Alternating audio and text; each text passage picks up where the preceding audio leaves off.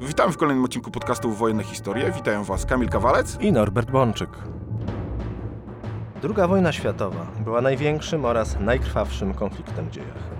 Na bazie wielu lat własnych badań naukowych, wertowania tysięcy stron zarchiwizowanych meldunków wojskowych, wreszcie publikowania książek i artykułów, staramy się przybliżać szereg zagadnień związanych z tą okrutną wojną, a także obalać wiele mitów. Jeżeli podoba się Wam nasz podcast, możecie wesprzeć nas wpłatą w serwisie Patronate pod adresem patronate łamane na podcast Wojenne Historie. Albo kupić nam symboliczną kawę w serwisie Buy Coffee łamane na podcast Wojenne Historie. Norbert, myśląc o II wojnie światowej, myślimy o wielkich, jednolitych armiach złożonych z Rosjan, z Niemców, Anglików, Amerykanów, a tak naprawdę, kiedy się temu przyjrzeć bliżej, można znaleźć wszystkie narody świata w tych poszczególnych armiach. I chyba najlepiej widać to na froncie włoskim, o czym chciałbym cię z tobą porozmawiać, bo sam twierdzisz, że front włoski pod względem tego, jakie narody tam walczyły, jest najbardziej barwnym y, frontem. Rzeczywiście, masz w 100% racji. Front włoski na tle innych europejskich frontów jest w jakimś zakresie fenomenem. To znaczy, oczywiście, front wschodni z tą niezwykłą mozaiką narodową, nawet jeżeli spojrzymy tylko na same kwestie narodów Związku Radzieckiego, tak jak to się mówiło, to mamy kilkanaście różnych narodowości. Też jak zobaczymy jakby te armie sojusznicze Hitlera, mamy też ochotników francuskich, niewielu, tak, a hiszpański korpus de facto o nazwie Błękitna Dywizja, mamy armię włoską, węgierską, rumuńską, etc. Natomiast one nas wszystkie nie zaskakują, ponieważ to są wojska państw europejskich. Podkreślam słowo państw, dlatego że front włoski tym się różnił od innych frontów, że po pierwsze na tym polu walki wystąpiły pododdziały, oddziały i związki taktyczne z różnych kontynentów. Przybyły tam oddziały i kontyngenty państw, które raczej słabo lub niewiele nam się z II wojną światową kojarzą, ale przede wszystkim pojawiały się tam również formacje państw, których w ogóle nie było. W związku z czym był to jakiś fenomen. Dla mnie front włoski jest bardzo nietypowy pod tym względem. On dla mnie stanowi z punktu widzenia historii wojskowości niezwykle wdzięczne zagadnienie właśnie w kontekście wojny narodów, bo można by powiedzieć, że ten front włoski w pewnym momencie stał się taką wojną narodów i troszeczkę stał się taką wojną narodów z racji z drugorzędności. Znaczy front włoski niezwykle istotny do roku 43. W latach 44-45 dużo stracił na znaczeniu. Obie strony, to znaczy zarówno dowództwo niemieckie, jak i dowództwo alianckie od roku 44 tak naprawdę traktowało ten front jako pewien rodzaj kłopotu. Działały tam wojska, może nie tyle co mniej wartościowe niż na innych frontach, niemniej traktowane nieco po macoszemu. Obalenie reżimu faszystowskiego we Włoszech, przejście króla włoskiego na stronę aliancką, próba szybkiego zdobycia Rzymu, tak zwane miękkie podbrzusze Europy, do roku 1943 front włoski był naprawdę ważny. Natomiast od roku 1944, kiedy ta kampania utknęła, kiedy zdano sobie sprawę, że ze względu na warunki geograficzne, ukształtowanie terenu, no kampania apenińska będzie długa, ciężka i mało spektakularna, no to alianci uznali, że to jest front, z którego trzeba zabierać co bardziej wartościowe siły i kierować oddziały drugorzędne. To znaczy takie oddziały, które nie są na tyle pewne albo nie, nie są na tyle silne, aby skierować je do Francji na ten decydujący front kampanii. No i stopniowo w latach 44-45 zaczęliśmy obserwować taki odpływ tych bardziej wartościowych, lepiej wyposażonych sił, przede wszystkim do Francji. Czyli zdawano sobie sprawę, że tam się nie przesądzi losów wojny. Tak, oczywiście z oczywistych powodów Włosi postrzegali to inaczej, bo wojna toczyła się na terenie ich ojczyzny i dla nich to był najważniejszy front. Natomiast no, Włosi nie byli już w tym momencie tym czynnikiem rozstrzygającym i decydującym. Toczyli w jakimś zakresie bardzo przykrą dla siebie wojnę, wojnę domową. Włosi wystawili siły zbrojne zarówno wierne królowi, czyli wierne no, nowemu rządowi, który współpracował już z aliantami, no i po drugiej stronie wojska republikańskie, faszystowskie, wierne Mussoliniemu w ramach Włoskiej Republiki Socjalnej. Ale to chyba, z tego co rozumiem, dopiero wstęp do tego, kto tam się jeszcze pojawił. Tak, znaczy jeżeli mówimy w kategoriach frontu włoskiego, bo dzisiaj nie rozpatrujemy go w kategoriach operacyjnych czy w kwestiach bitewnych. Dzisiejszym naszym tematem jest ta mozaika, wielonarodowość tego frontu. No to on jest y, naprawdę nietypowy. Kiedy ja badałem wybrane aspekty y, kampanii włoskiej, to co jakiś czas byłem bardzo zaskakiwany tym, jakie oddziały się tam pojawiały zarówno po stronie niemieckiej, jak i po stronie alianckiej. Co było największym, największym zaskoczeniem? Największym zaskoczeniem, tak? Hmm.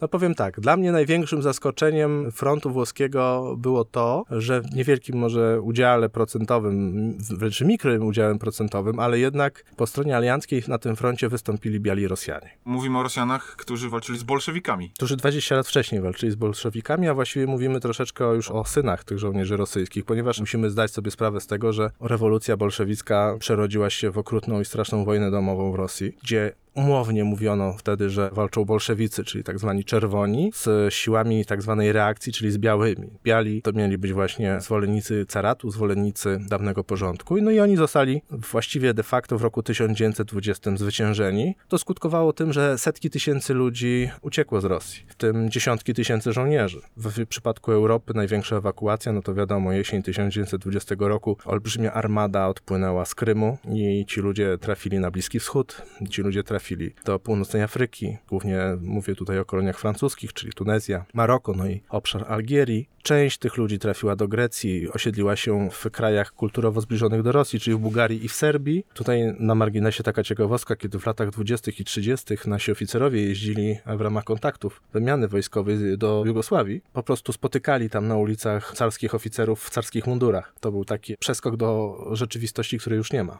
ale bardzo wielu oficerów armii rosyjskiej zasiliło serbską, właściwie jugosłowiańską armię, a niektórzy nawet na, byli tak, zachowali taki poziom autonomii, iż nosili właśnie carskie jeszcze mundury w latach dwudziestych. Nawet w, na terenie Jugosławii była carska szkoła wojskowa. No i oczywiście część Rosjan przeniosła się też do Chin. To była olbrzymia diaspora, przecież nawet pododdziały rosyjskie, tak zwanych białych, znajdowały się w Chinach. Natomiast jakby najwięcej tych Rosjan wyjechało jednak do kolonii francuskich. Tym centrum antybolszewickiego oporu, zwłaszcza w latach dwudziestych, no był jednak Paryż. To potem zostało zinfiltrowane przez służby radzieckie i de facto rozbite, no ale dziesiątki tysięcy uchodźców zaczęły się osiedlać, czy to we Francji, czy w koloniach francuskich, no i zaczęli tworzyć diaspory. Dosyć duża była rosyjska diaspora w Algierii, w Tunezji, w Maroku i no, ci ludzie mieli jakiś też dług wdzięczności względem Francuzów i wybrali jakby dwie drogi dalszej służby wojskowej. Część Rosjan zasiliła Legię Cudzoziemską i ta Legia Cudzoziemska, no na przykład pierwszy pułk kawalerii cudzoziemskiej, on właściwie był w większości złożony z Rosjan. To byli Rosjanie, którzy walczyli w ramach Legii Cudzoziemskiej w II wojnie światowej po stronie francuskiej. Czyli jeżeli jak na przykład mówimy o walkach wolnych Francuzów, walki w Afryce Północnej, a potem troszeczkę również we Włoszech, no to tam spotkamy niejednego rosyjskiego oficera, zresztą nie tylko Rosjan, no, Ukraińców, Gruzinów, no, byłych wiernych poddanych cara. I oni uczestniczyli w II wojnie światowej de facto jako żołnierze francuscy, ale nie byli Francuzami. Tak jak powiedziałem, niektórzy wybrali tą służbę jako Legia Cudzoziemska, ale niektórzy wystawili autonomiczne pododdziały. I właśnie o takich pododdziałach mówisz. Tak, dwa takie wielkie zdziwienia swego czasu. Pierwsze to jest takie, kiedy e, latem 1941 roku armia brytyjska likwidowała władzę wierną Vichy na terenie Syrii i Libanu. Dlatego, że tam też byli żołnierze polscy, którzy służyli w jednostkach francuskich. Oni, kiedy Francja jednak podpisała zawieszenie broni z Niemcami, no to oni przeszli na stronę angielską. No a potem, kiedy w wiosną 1941 roku Niemcy zaczęli wykorzystywać francuskie lotniska na terenie Syrii do tankowania, do uzbrojenia swoich bombowców, które z kolei wspierały powstanie irackie przeciwko Brytyjczykom, no to wówczas Brytyjczycy postanowili zbrojnie zlikwidować francuską władzę w Syrii, w tym sensie, że po prostu dano Francuzom ultimatum albo przejdą do wolnych Francuzów de Gaulle'a, czyli do tych Francuzów, którzy jakby stali po stronie angielskiej, a nie stali po stronie marszałka Petena, który jednak był prawnym kontynuatorem francuskiej republiki, żeby nie było. Znaczy de Gaulle de jure był buntownikiem, natomiast stanął po tej stronie, która wygrała. Aczkolwiek w latach 40-42 mieliśmy niejedną bitwę między Francuzami a Anglikami. To, co mnie uderzyło, to to, że wówczas w czasie tych walk część oddziałów francuskich przeszła na stronę brytyjską, a no de facto przechodziła na stronę wolnych Francuzów. No i było dla mnie wielkie zdziwienie, kiedy parę lat temu dowiedziałem się, jak to oddziały, wtedy się mówiło kawalerii rosyjskiej, przeszły na stronę wolnych Francuzów. To no właściwie nie była kawaleria rosyjska, jak się tak dokładnie w to wczytać, tylko to byli Czerkiesi. Czyli jeszcze ciekawiej. Znaczy tak, no bo Czerkiesi to jest o tyle zdumiewające, że oni nie byli w ogóle Rosjanami i jakby ktoś powiedział, że, że Czerkiesi to są Rosjanie, to w ogóle by się strasznie obrazili, bo Czerkiesi uciekli z Rosji, a właściwie z Kaukazu, kiedy Rosjanie w XIX wieku kolonizowali ten obszar, kiedy wprowadzali prawosławie, rugowali islam. Czerkiesi jako muzułmanie częściowo wówczas przenieśli się na tereny tureckie, a później, kiedy Francja zajęła Syrię, no to tam mieszkający Czerkiesi przeszli na służbę wojskową francuską. Kilka szwadronów czerkieskich znajdowało się w Syrii, no i one tak nietypowo brały udział w tej II wojnie światowej, ale Czerkiesi, no okej, no, Bliski Wschód, tygiel narodów, natomiast Rosjanie z Maroka i z Algierii, którzy utworzyli własny szwadron kawalerii, de facto białej kawalerii, to były pododdziały formalnie rzecz ujmując wchodzące w skład francuskiego korpusu ekspedycyjnego we Włoszech. To była taka formacja, która w latach 43-44 walczyła na terenie Włoch. Ona się zasadniczo składała z pododdziałów algierskich y, i marokańskich, ale miała też taki element, jak powiedziałem, dosyć nietypowy, nawet rosyjski. Potomkowie, synowie imigrantów rosyjskich mieszkających w Maroku, mieszkających w Algierii, utworzyli drobne pododdziały w ramach francuskiego korpusu ekspedycyjnego, ale z zachowaniem częściowo swojej tożsamości no, kulturowej, swojej tożsamości także co do barwy munduru. A pamiętajmy, że Włochy to jest taki tygiel narodowości, że w kampanii włoskiej we Włoszech stacjonowała również Armia Czerwona. A jakim cudem znalazła się tam Armia Czerwona? To jest bardzo ciekawe zagadnienie. No, no, Armia Czerwona była sojusznikiem, tak? Tworzyła wielką koalicję. No tak, ale była setki czy tysiące kilometrów od Włoch. Pamiętaj, że był taki epizod, że na przykład krótki co krótki, ale jednak brytyjscy piloci na Hurricane'ach osłaniali na przykład Murmańsk w Związku Radzieckim. No tak. No wiadomo, że na terenie Związku Radzieckiego były krótkotrwałe, w ramach operacji Frantic przylatywały amerykańskie bombowce. Jak Brytyjczycy próbowali zatopić pancernik Tirpitz, to też ich bombowce po wykonaniu misji parę razy przyleciały do Związku Radzieckiego nad Szwecją i lądowały na terenie Związku Radzieckiego, więc to była taka sojusznicza współpraca. Były cały czas misje wojskowe amerykańskie, brytyjskie na terenie ZSRR. No chociażby latem 1944 roku, kiedy Armia Czerwona wkroczyła do Polski, to pierwsze co zrobiła brytyjska misja wojskowa, to pojechała po prostu na poligon Bliznę w sierpniu 1944 roku i po prostu Brytyjczycy siedzieli na tym poligonie i jak mogli to badali. Te rejony, gdzie były testowane rakiety V2. Tak więc latem 1944 roku spotka żołnierzy brytyjskich przy Armii Czerwonej na terenie Polski i spotkasz jednocześnie żołnierzy radzieckich we Włoszech przy Armii Brytyjskiej. A to była misja lotnicza. To znaczy skierowano lotnicze jednostki transportowe oraz ich osłonę w postaci myśliwców. I formalnie rzecz ujmując, to była misja lotnicza do zaopatrywania sojuszniczej partyzantki Tito w Jugosławii. I na to mieli Rosjanie Glade, że mogą w takich baz jak Bari, jak Brindisi latać na teren Jugosławii i zrzucać swoich agentów w ramach wspierania swoich zaprzyjaźnionych partyzantek. Natomiast Rosjanie nadużywali brytyjskiej gościnności na włoskiej ziemi, dlatego że nielegalnie latali również do Grecji, która była brytyjską strefą wpływów. Tam mieli zakaz latania i zrzucali tam swoich agentów,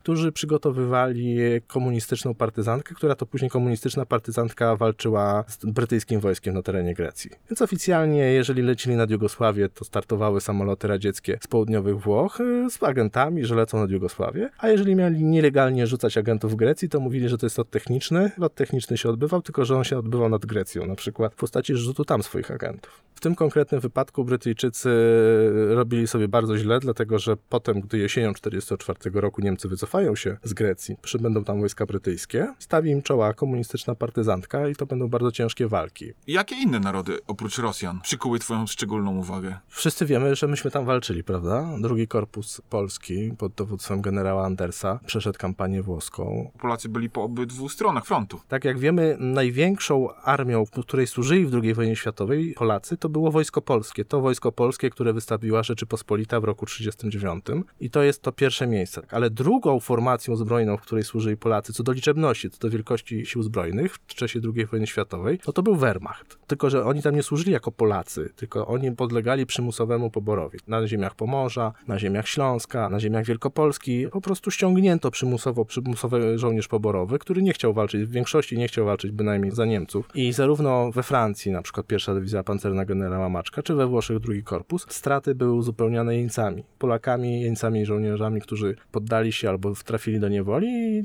jeżeli mieli taką potrzebę, no to zamiast obozu jenieckiego wybierali służbę w polskich siłach zbrojnych na zachodzie. Więc rzeczywiście tych Polaków w ten sensie mieliśmy po obu stronach frontu. Jednak nie możemy porównać Polaków do Włochów absolutnie w żadnej mierze. No, pod względem politycznej organizacji wolnego wyboru walczyliśmy tam tylko po jednej stronie. My tak. Natomiast Czesi, oni mieli troszeczkę bardziej skomplikowaną historię, bo w wyniku II wojny światowej powstało państwo słowackie, a z Czech Niemcy utworzyli protektorat Czech i Moraw. I ten protektorat Czech i Moraw miał taką autonomię, że między innymi posiadał kadłubkowe, szczątkowe siły zbrojne. To się nazywało Wladni Wojsko. Niemcy to nazywali Regenstruppe. To były takie po prostu oddziały pomocnicze, to było kilkanaście batalionów czeskiego wojska, właściwie uzbrojonych wyłącznie w broń ręczną. One pełniły funkcję policyjną na terenie protektoratu, ale potem zostały na teren Włoch właśnie w roku 1944 jako oddziały policyjne, budowlane, tyłowe. Czyli mamy taką sytuację, że mamy formalnie nieistniejące państwo, czyli Czechów właściwie jako państwa nie ma, tak? Jest protektorat Czech i Moraw. No ale nagle się okazuje, że bataliony czeskiego wojska znajdują się na niemieckich tyłach. Ci Czesi nie byli zbyt y, zmotywowani, oni mieli bardzo niskie morale, masowo dezerterowali, zasilali partyzantkę włoską, a jak wiemy tych włoskich partyzantek, jak i w Polsce było bardzo wiele, była komunistyczna, była królewska, taka, no najróżniejsze, prawda? Ale w każdym razie, no mamy taką sytuację, że mamy w kampanii włoskiej po niemieckiej stronie czeskie wojsko. Jest to dosyć nietypowa formacja. Wiemy, że istnieje wojsko czechosłowackie walczące po stronie Armii Czerwonej. Jednocześnie jest też wojsko czechosłowackie walczące po stronie aliantów, czyli tutaj taka sytuacja jak, jak z Polakami, tak? Mamy polskie siły zbrojne na zachodzie, mamy wojsko polskie afiliowane przy Armii Czerwonej, mamy jakby takie dwie formacje. No i z Czechami jest troszeczkę podobnie, tylko że Czesi mają jeszcze trzecie czeskie wojsko, to po niemieckiej stronie. Praktycznie byli po każdej stronie. Tak, tylko akurat w kampanii włoskiej tak się złożyło, że Czesi nie walczyli za bardzo po stronie alianckiej, tak? Bo, bo jednak te oddziały, które wcześniej my znamy, choćby z Tobruku, tak? Bo w ramach naszych oddziałów był czeski batalion, to te oddziały jednak zostały przerzucone potem do Anglii, one brały udział w kampanii we Francji. Natomiast jakby nie wystąpiły zbrojnie na terenie Włoch. No i oczywiście Słowacy też się tam pojawili. Słowackie wojsko wystawiło brygadę budowlaną. Linie gotów na przykład budowały oddziały słowackie. A pamiętajmy, że jeśli chodzi o Niemców, to na froncie włoskim była na przykład 162. Turkmeńska Dywizja Piechoty. Nie cała dywizja była złożona z Turkmenów, ale oni stanowili gros tej dywizji. Jeżeli chcemy sobie uświadomić, czym był front włoski pod koniec wojny, to mamy z jednej strony taką sytuację, że możemy sobie wyobrazić dywizję algierską z elementami rosyjskimi, walczącą z Turkmenami, zupełna wieża Babel. No, ale z tego, co mówiłeś, jest jeszcze ciekawiej. Nie, oczywiście, jak najbardziej, my się dopiero rozkręcamy. No tak naprawdę pytanie pozostaje otwarte, w którą stronę pójść, więc może po kolei, tak? No to Korpus Brazylijski, czyli Brazylijski Korpus Ekspedycyjny FEB, który przybył w 1944 roku do Włoch. On podlegał oddziałom amerykańskim, w związku z czym mundurowanie zbliżone troszkę do amerykańskiego, trochę sprzętu amerykańskiego. I mamy we Włoszech po prostu brazylijskie wojsko. Pamiętaj, korpusy brytyjskie, no to korpusy z całego imperium. Cechą charakterystyczną kampanii włoskiej był dosyć duży udział wojsk hinduskich, stanowiących część armii Imperium Brytyjskiego. Tak jak powiedziałem, Marokończycy, Algierczycy walczyli jako ten francuski korpus ekspedycyjny. Bardzo kontrowersyjny ze względu na stosunek do ludności cywilnej, na rabunki, na gwałty. Ten francuski korpus ekspedycyjny, on bardzo źle się zapisał w historii Włoch. Natomiast to były bitne oddziały i one odeszły do Francji. Najlepsze brytyjskie oddziały też odeszły do Francji. No to trzeba było czymś uzupełnić, czymś zastąpić tych żołnierzy. No i kiedy pojawiła się opcja, żeby wysłać wojska brazylijskie do Europy, taki niewielki korpus, de facto podstawą była tu jedna dywizja plus inne pododdziały i oddziały, wysłano ich do Włoch, wło- włączono ich skład wojsk amerykańskich i oni stoczyli tą etap kampanii lata 44-45 w szeregach 5 Armii Amerykańskiej walczyły oddziały brazylijskie. Nietypowe, tak? No ale no okej, dobrze. Brazylijczycy, duże państwo, dosyć stosunkowo wcześnie włączyło się do wojny. Jedyne właściwie państwo Ameryki Południowej, które wysłało do Europy żołnierzy w II wojnie światowej. No ale Brytyjczycy potrzebowali czymś uzupełniać, wypełniać te luki. Więc tworzyli różnego rodzaju oddziały, pododdziały. No i kampania włoska to tak naprawdę początek e, historii żydowskich sił zbrojnych, bo Brytyjczycy e, tworzą e, brygadę żydowską. Bo przypomnijmy, że Palestyna, czyli obecny Izrael, była wtedy pod protektoratem brytyjskim jako mandatem. Powstaje brygada żydowska. Pierwsze pododdziały żydowskie na terenie Palestyny to Brytyjczycy zaczęli formować już w roku 1940 o charakterze policyjno-kontrolnym. Natomiast w roku 1944 no już rozpoczął się proces tworzenia brygady żydowskiej bezpośrednio na froncie włoskim. No i ta brygada w roku 1945 wzięła udział bezpośrednio w walkach przeciwko Niemcom i wielu oficerów i podoficerów tej brygady potem w 1947-1948 roku, kiedy wróci do Izraela albo tam wyemigruje. Bo dodajmy, że ta brygada oprócz tego, że miała pewne zaplecze mm, rekrutacyjne na terenie Palestyny, jednak również zgłaszali się do niej różni ochotnicy, żydowscy uciekinierzy z ogarniętej okupacją niemiecką Europy i tak dalej, i tak dalej, i tak dalej. No to była taka brygada, można by wręcz powiedzieć, mścicieli. Żołnierze tej brygady nawet jeździli po północnych Włoszech, szukali różnego rodzaju SS-manów, żeby się mścić. Kampania włoska jest pełna dziwnych zdarzeń. Z jednej strony mamy tam bardzo bitne amerykańskie dywizje, które miały fatalnego pecha, że tam trafiły i prowadziły tam długotrwałą kampanię, która się kończyła tym, że jednak dwa lata w błocie, w górach, no w trudnym terenie, wojna precyzyjna. Ta, ta kampania e, włoska naprawdę była długa, krwawa i ciężka. Na przykład oddziały, naprawdę doborowe oddziały amerykańskie z Teksasu skrwawiły się strasznie. Natomiast e, pod koniec wojny formowano tam bardzo takie ciekawe jednostki. Nietypowe z punktu widzenia amerykańskiej armii, ponieważ armia amerykańska, nazwijmy to, stanowiła pewien monolit. Była podzielona oczywiście na armię i marynarkę. W tej marynarce jeszcze dodatkowo bardzo autonomiczna była struktura tego korpusu Marines. Musimy zdawać sobie sprawę z tego, że w Stanach Zjednoczonych e, panowała oczywiście oczywiście wówczas segregacja rasowa. W związku z czym obywatele o ciemnym kolorze skóry może mieli formalnie, ale de facto nie mieli tej pełni praw, którą cieszyli się biali obywatele amerykańscy. No i ta segregacja rasowa przejawiała się na przykład tym, że na froncie walczyli zasadniczo tylko biali. Czarnoskórzy żołnierze byli kierowani głównie do jednostek tyłowych, jak na przykład kierowcy ciężarówek w ramach jednostek zaopatrzeniowych. Jeżeli tworzono oddział lub pododdział z czarnych, no to było to nietypowe i nawet specjalnie taka jednostka miała w, nazwie, że ona jest kolorowa. To się tak nazywało, że to są oddziały kolorowe. Na froncie włoskim pojawia się taka dywizja, 92. Dywizja Piechoty US Army, która jest właśnie największym związkiem taktycznym zrzeszającym czarnoskórych żołnierzy, czyli mamy taką, jakby to wtedy Amerykanie mówili, inną dywizję. Ale ona była bardzo, bardzo zróżnicowana etnicznie, dlatego że ona miała zasadniczo w pewnym momencie trzy pułki i każdy z tych pułków był inny. Mieliśmy tak zwany biały pułk, czarny pułk i uwaga, żółty pułk. Czyli rozumiem, że chodzi tu o kolor skóry y, żołnierzy. Tak, tak, oczywiście chodzi tu o kolor skóry żołnierzy, tak, bo ta 92 Infantry Division, tak, ten tak zwany colored, mieliśmy pułk e, złożony z białych, mieliśmy pułk złożony z czarnych, mieliśmy pododdziały zasadniczo złożone z czarnych, no i mieliśmy jeden pułk żółty, który składał się z Japończyków. Czy mówimy tu o Japończykach mieszkających w Stanach, czy byli to Japończycy wzięci do niewoli gdzieś na Pacyfiku i dano im drugą szansę? Jak dobrze wiesz, generalnie rzecz biorąc, po pierwsze Japończykom rzadko kiedy dawano drugą szansę w przypadku tego konfliktu, bo jednak Japończycy i Amerykanie darzyli się prawdziwą nienawiścią w czasie tej wojny i obie strony, a zwłaszcza Amerykanie, nie za bardzo chcieli brać Japończyków do niewoli, bo się tak mówi, że Japończycy nie chcieli się poddawać i to jest prawda, mało się ich poddawało, ale na ogół ci, co się poddawali, to też i tak ginęli, bo Amerykanie nie za bardzo chcieli ich wziąć do niewoli, więc nie, nie, absolutnie.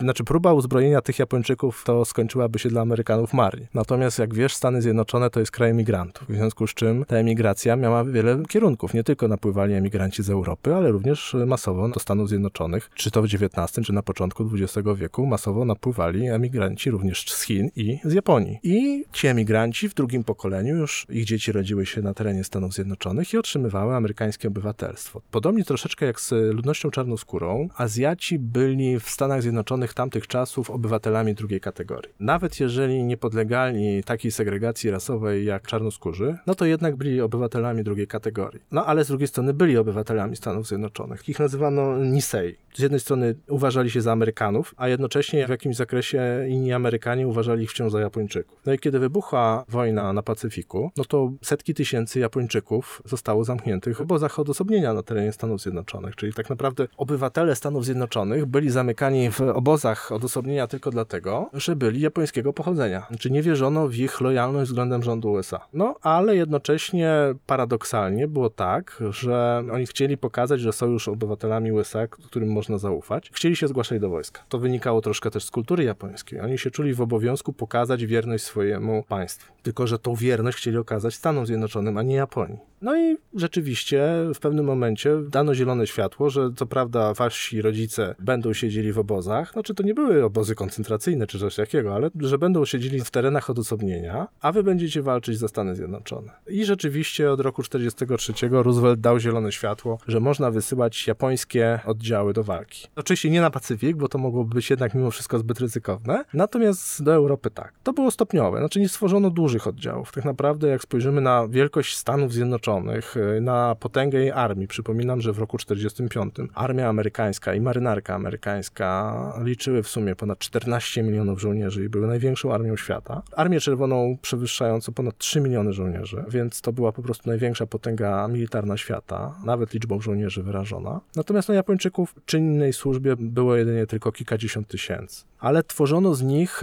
etnicznie spójne pododdziały i oddziały, bo najpierw to było kilka batalionów, a potem utworzono pułk i grupę pułkową. Grupa pułkowa to jest coś silniejszego niż pułka, a troszkę słabszego niż brygada, czyli mamy pododdziały z różnych rodzajów wojsk. Strukturą grupy pułkowej jest pułk, trzy bataliony piechoty, dodajemy tam baterię artylerii, kompanię przeciwpancerną, łączność i tak dalej. No, grupa pułkowa jest związkiem, właściwie jest to oddział y, o charakterze pewnej autonomii. Znaczy można go przydzielać określonej dywizji do realizacji określonego zadania, lub w ramach e, określonej operacji, a potem można ją odłączyć, taką grupę pułkową i wysłać z inną misją. Można powiedzieć, że to jest coś w rodzaju takiej niepełnej brygady. I rzeczywiście tutaj tym kluczowym oddziałem japońskim w ramach US Army to był 442 pułk, a właściwie 442 grupa pułkowa. Przez nią przewinęło się tak naprawdę około 15 tysięcy żołnierzy japońskich. Znaczy, no, używam słowa japońskich, tak? No, to byli Amerykanie japońskiego pochodzenia. Jednocześnie w grupie pułkowej służyło około 5 tysięcy takich żołnierzy. No i ta jednostka najpierw jako jeden z ich batalionów w roku już 43 została skierowana na front włoski, a potem w roku 44 toczyła walki na terenie Włoch. To była bardzo dobra e, grupa pułkowa, na tyle dobra, że jesienią 44 roku z tych Włoch ją zabrano i skierowano na front e, francuski. Ona wzięła udział w marszu z południowej Francji w kierunku na Wogezy, a pod koniec wojny ponownie została przerzucona do Włoch. Drugą wojnę światową kończyła we Włoszech w ramach właśnie wspomnianej 92 Dywizji Piechoty, jako trzeci pułk tejże dywizji. No i powiem tak, Japończycy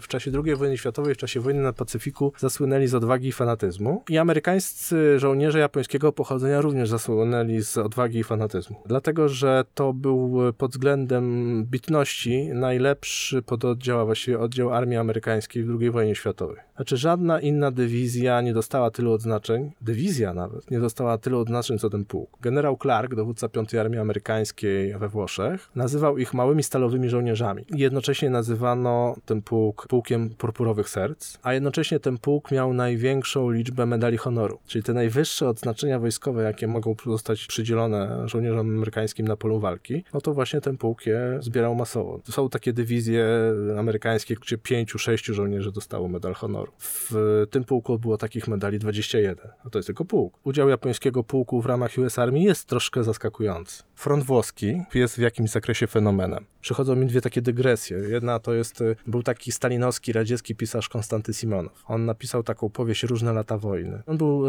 y, bardzo wpływowym korespondentem wojennym. On miał dobre koneksje na Kremlu i on między innymi właśnie pojechał odwiedzić żołnierzy Armii Czerwonej we Włoszech, odwiedzić te jednostki lotnicze, które tam stacjonowały. No i on na przykład opowiada taką dygresję, że spotkał tam żołnierzy drugiego Korpusu Polskiego, czyli ludzi, którzy przeszli przez piekło Syberii, przez piekło Łagrów, potem musieli uchodzić przez Bliski Wschód. Znamy gehennę naszych żołnierzy z drugiego korpusu. No i właśnie no, opowiada taką historię, że spotkał Polaków z drugiego korpusu Andersa i pierwsze, co mu przyszło do głowy, to pisze tak w powieści, o, to teraz będziemy się bić, w sensie, że na pięści będziemy się bić. Potem opisuje, że nie, że w sumie do niczego nie doszło, że oni się tylko pytali, jak, jak mogą wrócić do ojczyzny i tak dalej, i tak dalej. Ale tu pokazuje pewne napięcie. Ta wojna we Włoszech w pewnym momencie była takim konfliktem, gdzie sojusznicy naszych sojuszników niekoniecznie są naszymi sojusznikami. Istniało napięcie, że na przykład żołnierze drugiego korpusu gdzieś pójdą do kantyny albo gdzieś po prostu będą przerzucani na tyły celem odpoczynku, no mogą wpaść po prostu na żołnierzy Armii Czerwonej w kampanii włoskiej, w brytyjskiej strefie wpływów. Druga taka dygresja z zupełnie innego frontu, znaczy z Grecji z roku 40, kiedy to Włosi napadli na Grecję, ale Grecja nie była jeszcze w stanie wojny z Niemcami. I była niemiecka misja wojskowa na terenie Grecji, a jednocześnie do tej Grecji przybyli już brytyjscy żołnierze, żeby pomagać e, w walce z Włochami. No i najpierw walczyli z Włochami, a potem wracali do Aten, czy Brytyjczycy, a tam się natknęli w tawernie na, na żołnierzy Luftwaffe i doszło do straszliwej bijatyki, jak żołnierze brytyjscy z niemieckimi pobili się w tawernie na terenie Grecji. W kampanii włoskiej no, takie zjawiska mogły być na porządku dziennym, bo naprawdę można było spotkać ludzi, których zupełnie się nie spodziewałeś na, na tyłach własnych wojsk e, i to w sumie dotyczyło obu stron. Wydaje mi się, że chyba tylko Chińczycy tam nie walczyli. Ale mówisz to bez przekonania. Nie mam pewności, znaczy kampania włoska uczy pokory, znaczy być może jakiś mały pododdział Chińczyków się tam znalazł, ale prawdopodobieństwo uważam za nikłe, niemniej no, no były tam oddziały azjatyckie w służbie brytyjskiej, no byli tam też Japończycy, no wiadomo, Australijczycy, Nowozelandczycy, etc., no nigdy nie mów nigdy. Jeżeli któryś z naszych słuchaczy wie o jakimś innym narodzie, którego nie wymieniliśmy, z chęcią poczytamy o tym w komentarzach, a tymczasem dziękuję Ci Norbert za dzisiejszy odcinek. Mm, Dziękuję bardzo. Dziękujemy za to, że byliście dzisiaj z nami. Czekamy na uwagi o tym odcinku zarówno na Facebooku, jak i na Instagramie, jak też i na YouTubie. Wszędzie tam możecie nas znaleźć, wpisując naszą nazwę, czyli Podcast Wojenne Historie. Dziękujemy Wam bardzo również za wsparcie, jakiego udzielacie nam w serwisie Patronate. To dla nas niesamowita sprawa i daje nam to niezwykłego kopa do dalszego działania. Bardzo za to dziękujemy i do usłyszenia do następnego odcinka.